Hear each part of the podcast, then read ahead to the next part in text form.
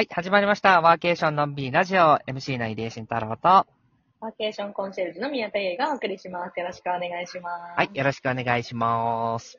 今回も前回に引き続き、公認ワーケーションコンシェルジュ、宮城県と、えー岩手県八幡平、私言い慣れてないんでごめんなさいね。うんで、えっと、ワコクリエイトの代表もされている岩村和也さんにゲストとしてお越しいただいております。よろしくお願いいたしま皆す。さんよろしくお願いします。は。はいじゃあ、今回は、岩村さんの今いらっしゃる宮城ですね。うん。宮城県いろいろとちょっと聞いていきたいなというふうに思っているわけなんですけれども、はいあのまあ、あの、ゲストハウスのね、あの、いろいろコミュニティマネージャーなどもされているということで、まあ、されていたというところで、ね、いろいろな、外から見た宮城のことも聞くこともあれば、ご自身が住んでるところもあったりすると思うんですけど、うん宮城県一言、一言では言えないと思う。言えないと。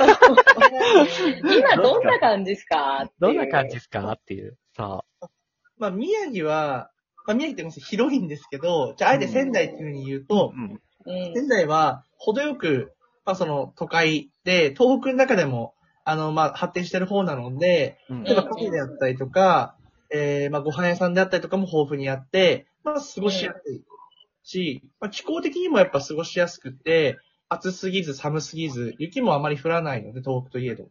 うんうんなので、まあ、普通に暮らすっていう面では、とても居やすい場所だなと思います。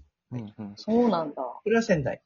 そうですね。森の都って言われてますからね、緑がすごい多いんですよそうなんね。あ、そうです、そうです、そうです。そうですうん森そうですね、あの、まあ、常禅寺通りっていうところがあって、うんうんうんもうその木がバーって並んでるところがあるんですけど、例えばイベントで言うと、あのーまあ、常禅寺通りジャズフェスティバルっていうジャズのイベントが秋にあったりとか、うんあとは冬には光のページェントって言って、その木が全部こうライトアップするとか、まあ、そういったものが、まあ、仙台の、まあ、さ季節ごとの風物詩ですね。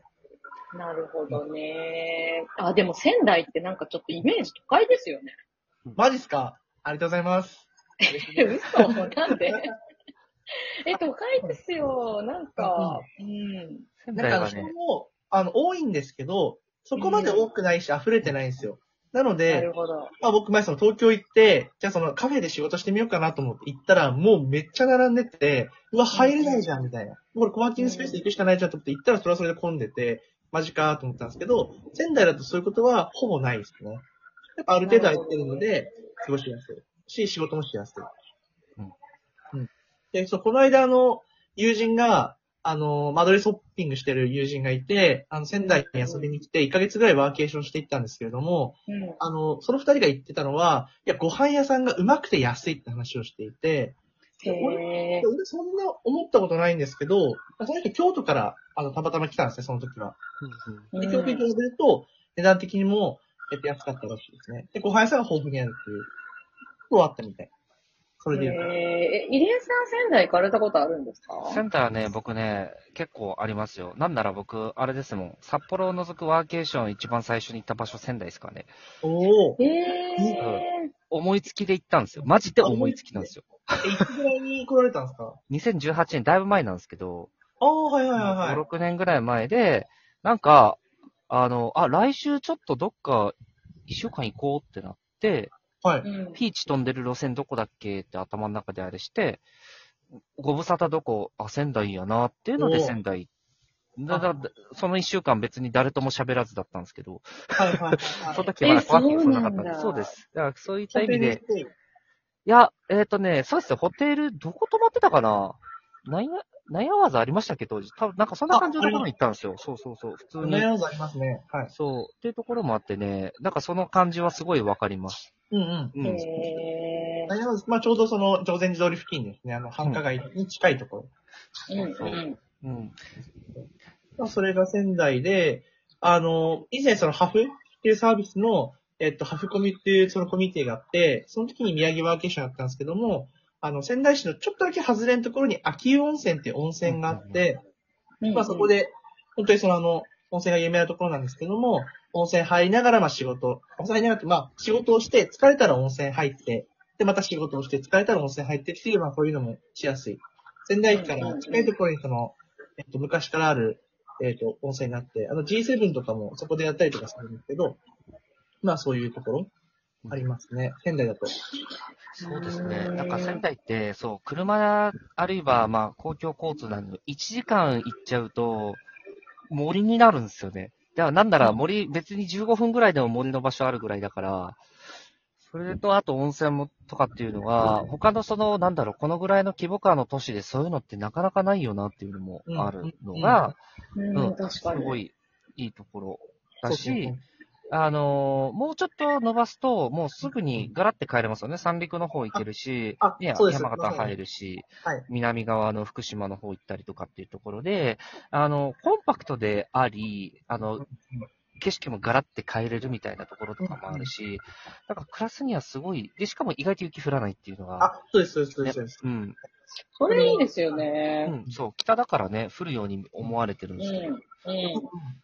そうそうそう。まあ、仙台拠点にして、例えばまあその福島であったりとか、まあ岩手の盛岡であったりとか、そういう場所にも足伸ばしやすいですし、結構仙台はその東北でワーケーションするときの拠点としてしやすいのかな。宮城県内でも行けますけど。っていうのもあります。で、まあ、今仙台の話中心に話しましたけど、個人的にワーケーションするんだったらやっぱその、えっ、と、宮城県の、えー海側、あの、うん。うん。海側の北の方に、えっ、と、気仙沼っていう場所と、南三陸っていう場所があるんですけども、あのーえっ、と、朝ドラ、NHK の朝ドラのおかえりモネっていうのが一時期あったんですけど、一応それの舞台だった地域。へー。もちろんその2011年には震災の被害であってしまったんですけども、今そこから10年で、まあ、あのーまあ、当時のやっぱ姿は戻せないけれども、さらにこう、活動している方々がたくさん集まってきていて、なんかパワーがある地域になってますね。で、ここでワーケーションすると、あのーまあ、コミュニティに入れればなんですけれども、かなり面白い人と繋がれるので、僕は宮城ワーケーションといったら気仙沼南三陸地域がおすすめだと思ってます。へ僕はあの、実は、東北の震災になった8月、夏に、南三陸のボランティア行ってたんですよ。ー。そうなんですか？そうそう。で、あの辺だから、南三陸と気仙沼のあたりって、その時に結構行ってたんで、うんだからなんか、今のあれ聞いて、今のそのなんだろう、もちろんね、当時の姿を戻すっていうのは難しいけど、そうじゃない、新しい姿に行ってるっていうのがすごい好きなんですよ。そうそうそう。だからそういった意味でね、なんかそういう地域の、あーところいであ確かに面白そうだなーって今聞いてて 思いましたね。もうポジティブな話が多いと思うんで。うん。はいめちゃめちゃ行ってみたいですね。ね。あうん。やっぱワーケーションの目的って、まあ、その、いろいろあると思うんですけど、まあ、一人とか、まあ、少人数で行って仕事に黙々するっていうのもあると思うんですけど、その地元の方と交流したいっていうこともあると思うんですね。うんで僕がやってるそのワーケーションイベントっていうのは、どっちかというとその交流をメイン、メインって交流もや、や、やろうっていうことにしているので、その地域のその移住者が多いんですよ、その地域って、今は。なので、移住者コミュニティに入らせてもらって、ちょっと一緒にこう、ご飯食べるとか、うんうん。と、まあ、あの、少し気づきがあるかなと思うんですね。その、やっぱこう、外から見るその震災があった地域っていうのと、中から見る地域ってまた違うと思うので、なんかそこで普通も気づきがあって、かつパワーがある地域なんで、なんかそこでこう、やってやるぞみたいな元気を持ってる人と会うことだけで、会うだけでも、なんか、価値観変わるんじゃないかなとか思ってます。うんこんな感じ。確かに確かに。どうですか、宮津さん。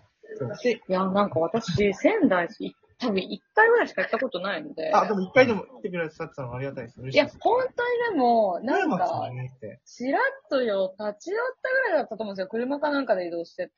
牛タン食べたとか、そんな感じですか？え、もう牛タン食べたとかそんな感じです。だからちゃんと行って行きたいなと思います、ワーケーションに。今度はちゃんと泊まってっていう。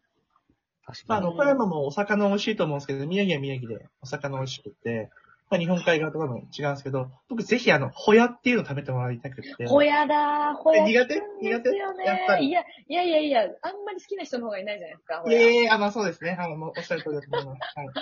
あ の、鮮なもの食べてほしい。新鮮なホヤ。そうですね。そほやって学会があるぐらいですからね。う。あ、知ってます？ホヤホヤ。はい。ほやほや学会に入ってる人、私富山で知り合いが、知り合いのお医者さんが入ってるので、マジっすか？よく、よくお話聞くんですよ。まあでも苦手な人いますけどね。そうそうそう。でもそういう面白いのもあるってことですね。そうそうそうそう。まあそういうのもいいですかね。あとまあし、まあ普通にシンプルにお魚も安いので、そこで食べたりとか。うんうんう。うんんうんうん、いいかも。これ、こう見るとあれですね。今、富山から仙台ってどんぐらいの距離感だろう、なんだろうと思って調べたら500キロあるんですね。そうですよ。とんでもなく遠いですよ。うん行ったことないもん。だって富山とか僕、確かに。遠くって。ね、3軒横なのに。そうです本当よね。うだ。確んかに。東北ってだから、そのぐらい大きいなっていうのが、まあ、新潟県がでかすぎるんですけどね、間にある。そうですそうですね。ね。うん。え、それこそ富山、香川500ぐらいじゃなかったでしたっけ？手山香川500キロぐらいだった気がする。ですよね。だったらそれぐらいの距離ってことですよね。遠いな、まあまあまあまあ。そうそうそうそう。そんな地域なるほですね。ど。でも仙台か。そうやってちょっと違うね、あの、なんだろう、こういう距離感のところに行くからこそのものってあると思うから、まあ文化も全然違いますしね。そうそう。うんで僕もその、京阪神住んでると、あの、飛行機乗る機会がすごい少ないんですよ。正直言うと。うんなんですけど、仙台って飛行機で行くから、ちょっとワクワク感あるんですよね。なるほど。そう。東北と北海道と、まあ、茨城三角、あと宮崎と沖縄以外国内で飛行機乗る理由がないんですよ。確かに。基本。だから逆に東北ってワクワクするんですよ。飛行機乗らなきゃいけないから。確かにね。そ 今そういうワクワクを、な、気持ちできてるわけですね。東う。北にそうです、。そうです。行くときは機会が少ないけど、ワクワク感は高いっていうのは、なんか東北の楽しみかなっていうふうに思ってます。はい。ねそうですね。というわけで今度ですね、あの、岩村さんはまた岩手県の方でもですね、いろいろワーケーションのイベントを八幡平中心にされているところもありますから、じゃあ次回はですね、その岩手の八幡平について、あの、いろいろと根掘り葉掘り聞いていきたいなというふうに思っております。では、今回のラジオはこれにて終了とさせていただきます。また次回のラジオでお会いしましょう。では、バイバイ。